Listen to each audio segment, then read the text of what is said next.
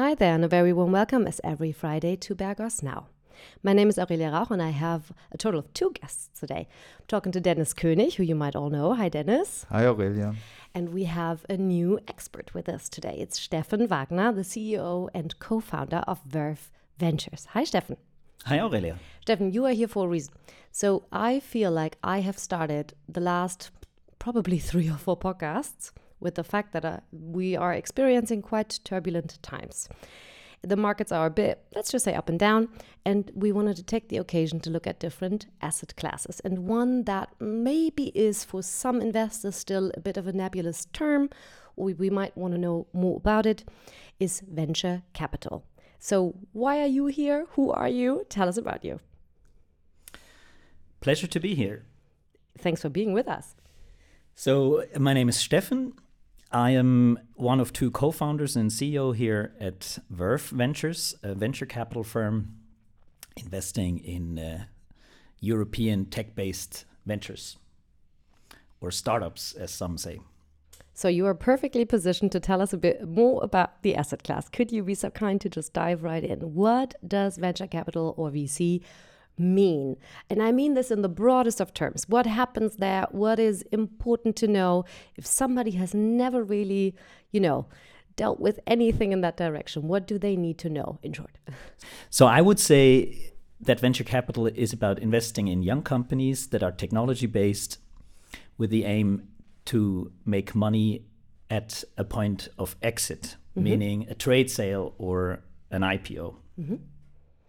And uh, tell us a bit about, Steffen, uh, excuse the term, the history of it. I feel like we've barely been talking about this more or hearing about this more in the last maybe, I, I mean, this is my sort of feel fact, 15 years maybe. It seems to be having quite a moment if we're looking towards like Silicon Valley, especially maybe the States.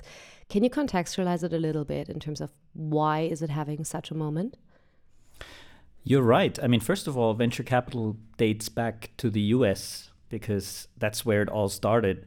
Venture capital was actually closely linked to the academic world in the US. Mm-hmm.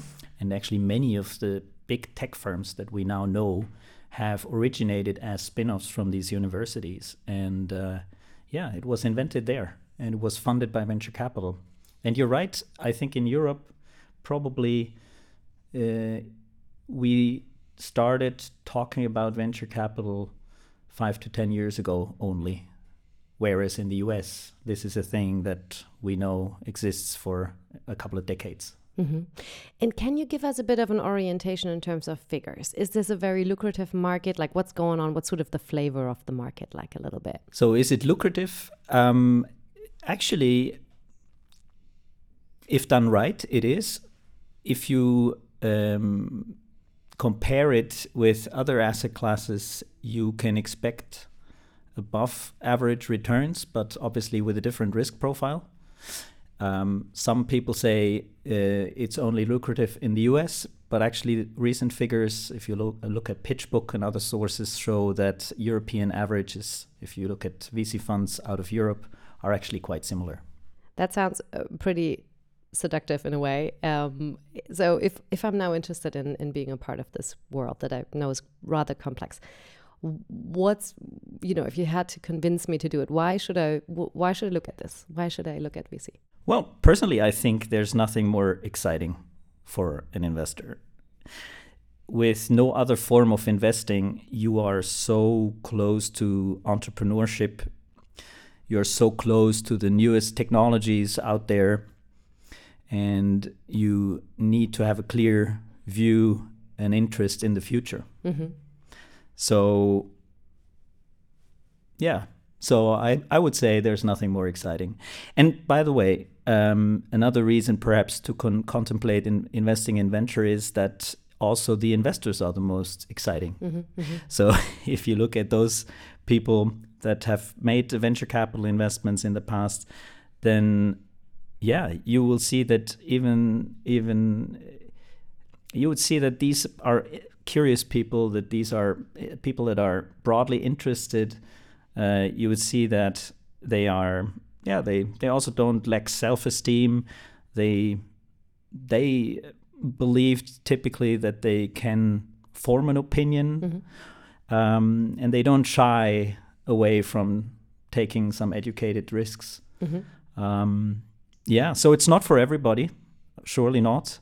Uh, not for the anxious about the future, uh, and not for those that that simply don't care about investing. Can I ask? I mean, it's sort of a follow up to what you're saying because I feel like it's also such a. Um, so my background is in art, and I feel like there's such a the, the dynamic between collectors is so like an interesting network idea, right? The, the exchange, the, the the sort of pollination of one idea to another person. Is that comparable? It's interesting. Yes, you make me think of one parallel. The, if you look at venture capital, then you quickly find out that this is also a very closely knit network mm-hmm. of mm-hmm. firms uh, across Europe and even globally that are all in very close contact and in constant exchange. Um, as an outsider, you don't see this, right? Mm. Uh, when you start investing as a business angel, for example, out of your private network, you also don't see it. But um, but yeah, it's a closely knit ecosystem and it's also important to have that ecosystem mm-hmm. probably also in art yeah in yeah. order to know what's really going on and uh, to be able to uh, make good investments mm. It's fascinating. I, I think it's it, that's such an appeal, right? Like I, even that idea, and, and and to be at the forefront of what's happening, like this combination is very enticing. Um, quickly, Minna, if I can come back to sort of a more basis forming question about portfolio allocation, can we speak a bit about that?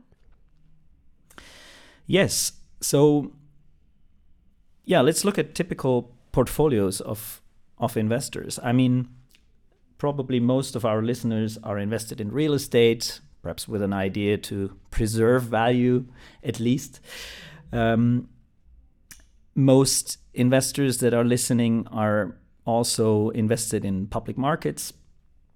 Uh, I mean, if you just think about what our pension funds actually invest in, we are actually forced to uh, are in, to be invested in public equity mm-hmm. and public debt. There's no way around it, right? Mm-hmm.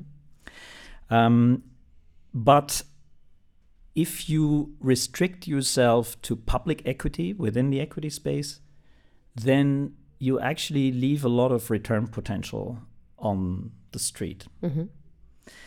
Um, why is that? Because I mean, you can Google it, but there's also enough evidence today that a lot of the value creation is not happening in public markets anymore, like it used to be like two decades ago, but it has shifted more and more into the private markets. Mm-hmm.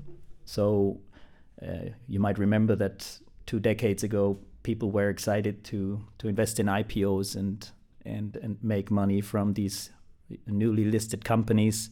Right now, and that's also not a surprise that private equity has become such a wave in the last 10, 20 years uh, right now most of the value generation happens before the IPO, so mm-hmm. in private markets. Yeah. And even more so in venture capital, because if you go even one step uh, earlier than before you uh, are exposed um, pr- with private equity, you you need to look at you need to look at startup investments mm-hmm. because that's where it all comes from. So when we think about portfolio allocation and diversification, I think we cannot even speak of a real diversification without venture capital because we would that would mean that you would exclude a large part of our economy where basically the biggest value creation is happening where we see solutions of challenges that we're all facing um, being built um, where um, you know the companies, the big companies of tomorrow are are being founded, mm-hmm. the Nestle's or ABB's or whatever of tomorrow, and that has to be part of any real diversification. Steffen, that sounds uh, honestly, yeah, I, I, like a world I want to be part of. I guess that's that's really it. And I'm looking over at a Dennis with bright, shiny eyes. I have to pivot this to you, Dennis, because I mean, you're not here for nothing. Of course, there is, uh, you know, a, sort of an answer to the question of how could I be a part of that, Dennis. Yes, we've recently announced and um, lined out a cooperation with Verve Ventures because we've realized that venture capital is really of increasing relevance for our clients. Um, there's multiple reasons. So, as Steffen already mentioned, the asset class is just strategically incredibly important for any portfolio. Um, that is one reason. And the other reason is that I mean, Steffen, you mentioned it. Um, you need to be, you know, curious. You need to be able to formulate um, an educated opinion um, by yourself, and that's exactly how our clients are, and that's why um, we see the need to really offer an access to that asset class, to the technologies, and also to offer an opportunity for our clients to learn from these companies and to be involved in that network. Thank you, Dennis. We'll hear a little bit more about the details of that later, if you if you don't mind. But I want to kind of pivot now back to Steffen because I know there's so many reasons to be a part of it. But I I, I thought this little discourse was was helpful one. Also, Dennis, you just really looked like you wanted to say something. So, Steffen, can you tell us more uh, more about this? I mean, there's so many reasons. More about VC. Yes. So, I mean, diversification, as you said, is certainly an important reason to be in venture capital, but there are other good reasons to do it. And I mean, uh, also knowing that for Bergos, the next generation topic is is a big one uh, for us as well. Impact is is the talk of the town, right? And when we talk about impact, I really personally believe that there are is no other asset class where your Swiss franc, euro, or dollar can create such a positive or comparably strong impact. Yeah. Let me explain that. I mean, if you buy equity or a share of a listed company, again, perhaps of Nestle or whatever, you're buying on a secondary market, and that money actually doesn't go to Nestle. It is not put at operational work. Yeah. That money just ends up in the pocket of somebody selling you the share. However, when you now look at venture capital, you typically invest in primaries, so that are new shares that are being created, and the money flows into these uh, startup companies, venture yeah. companies, and this money is put at operational work. It will it is put at work to create a new way of treating diseases. It is put at ways of you know meeting other big challenges that we're facing as mankind, be it climate change, be it the aging society, or whatever it is. Mm. So you have really a very direct impact on actually allowing solutions to be created for those for those impact in uh, for those uh, challenges that I've mentioned. And in other words, whereas in uh, public equity um, primaries are an exception, like mm-hmm. of course there are also from time to time capital increases in private in public companies. Uh, it's the rule in venture capital that this money goes uh, into these operational purposes. In other words, you could say that these kind of primary equity investments actually directly finance entrepreneurial performance. I like that very much. That's uh, an important spin, and maybe one that's not necessarily always at the forefront when, when you think about that. Yeah, it, it that's a very good point, Steffen. Thank you for raising it. Yeah, and another one um, another reason to be in venture capital is certainly also uh, the learning experience. Sometimes I say that investing in venture capital is better than doing an MBA. Mm-hmm. yeah. uh, investing in venture capital, I would say, is also something. If I was a CEO of a big corporate, I would ask all my members of my uh, directorate to actually do, because they should also it, it it forces them to to think entrepreneurially but also about their own businesses. Yeah yeah. Um, and uh, yeah so as a dad as a ceo that's certainly the best uh, investment into education that you could imagine. And obviously it's it's the most passionate asset class for sure. I mean we've talked about the excitement uh, already but i mean venture capital allows you really to be part of an entrepreneurial journey where you follow this uh, a, a, a typically steep uh, evolution of a young company very closely. And um, you can support it. You can be part of it if you want. You don't have to be. I mean it's already entrepreneurial if you only invest in venture capital but it allows you to be closer and and be part of it if you want to. And uh, that you can also not have with any other asset class Steffen, those are a lot of reasons to be invested in venture capital. Can I ask you, there's certainly also risks involved or reasons not to, or people shy away from it for certain reasons. You know, not to completely now talk them out of the purview, but uh, what's your response to it? Which ones are there? What should people consider? What should people also know? Yes, so there are some classic arguments or concerns that you hear when you talk about venture capital to people who have not made experiences in that asset class.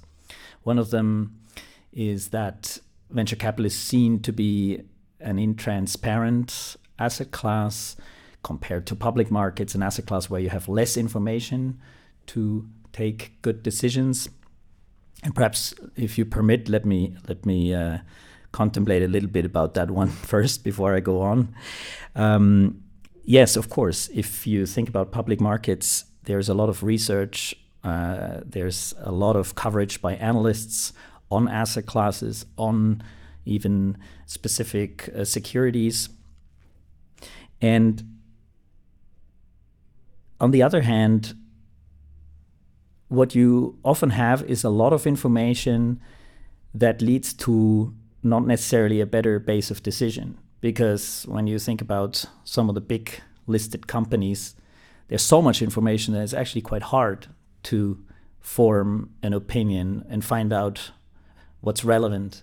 Mm-hmm. If you think about companies, again, such as Nestle, they have very complex business models. They're operating in various geographies. They have so many different business units.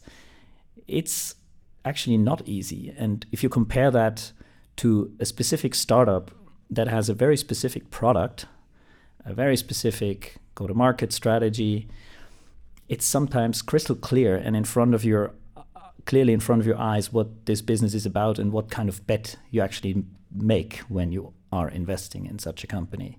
So, unlike the sometimes quite complex business models of public listed companies, a startup is very specific. Specific in terms of the product they're selling, it can be clearly described the go to market strategies or how they want to sell it, uh, the market potential. It's a comparably easy constellation to understand and therefore also comparably easy to make an educated bet on whether or not this is in a security or a share to invest in. And Steffen, you mentioned, and I think maybe that's also something that sticks with people this idea of it being quite illiquid uh, maybe even risky. I mean, I think the riskiness is sort of uh, kind of instinctively what one would maybe fear the most. Yes. Well, first of all, the illiquid illiquidity is a risk, right? Um, per se. However, what's funny is if you talk to investors that have invested in private equity, they usually tell you that it has quite a positive effect and makes them disciplined to not be distracted by short term speculation, trading opportunities, um, or you mentioned the current market turmoil, uh, to be distracted by the current uh, economic cycle effects, right? You need you need in a positively in a positive way to to stay invested. Mm-hmm and that is not necessarily a bad thing mm-hmm. only. Mm-hmm. And yes, in terms of the risk, uh, uh, in a broader sense of this asset class, if you do it wrongly, it is certainly very risky. Wrongly meaning if you invest in startups that you hear from in your from your private network only, then you will end up making a lot of beginners mistakes that can be very simply avoided mm-hmm. Uh, mm-hmm. by going through an established channel with a reputable partner such as Verve can be another one as well um, and that's what I would recommend because and that's the other thing um, most of the listeners will probably not be uh, able to be a full time business angel, uh, looking at startups from morning till evening. Yeah. Uh, and that's uh, just, yeah, that also applies to most of our clients. Perfect segue. and of course, there are so many, you know, wonderful partners for a potentially interested listener. But uh, well, in this case, you are ours now. So Dennis, why don't you, why don't you give us a bit more insight on, uh, you know, what's going on, what are we doing with Verve? You know, not to make this um, sort of a self ad here, but I think it's I think it is a useful block Yes. of information. Yes. So as I mentioned, venture capital is clearly a topic for us and our clients. So when we started thinking about it, we were obviously looking for the right partner to do that with together. And we wanted to make sure for our clients that, you know, they don't, as Steffen said, invest in a bad way in venture capital. So we were looking for a partner who can de-risk the asset class in a way that there is a proper due diligence being done, that there's proper deal sourcing being done, and therefore we were looking for a partner who really has a flawless track record in that regard. And that is for sure one reason why we ended up with Verve. And the second reason is that for us it's very important to give our clients the opportunity to be part of that ecosystem of that network Steffen has described earlier and also to make their own um, yeah educated you said bets or let's say educated guesses educated investments and merge the due diligence and the research um, our partner Verve is providing with their own beliefs, their own um, projections for the future. And therefore, we decided that Verve is really the best partner for us. Okay, then before I let you go, Steffen, let me turn back to you once more. Can you give us just a little bit of an insight why Verve is so special? Yes, there are a few aspects of our way of investing in venture capital and our offering towards investors.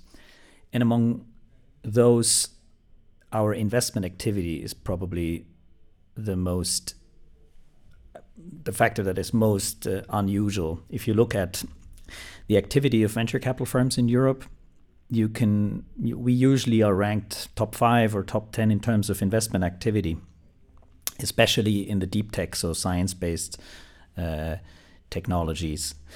And with this activity, and we're talking, by the way, about 30 new investments that we do every year, and there's also uh, up to another 40 investments in existing portfolio companies, and uh, just another figure around 160 companies already in our portfolio.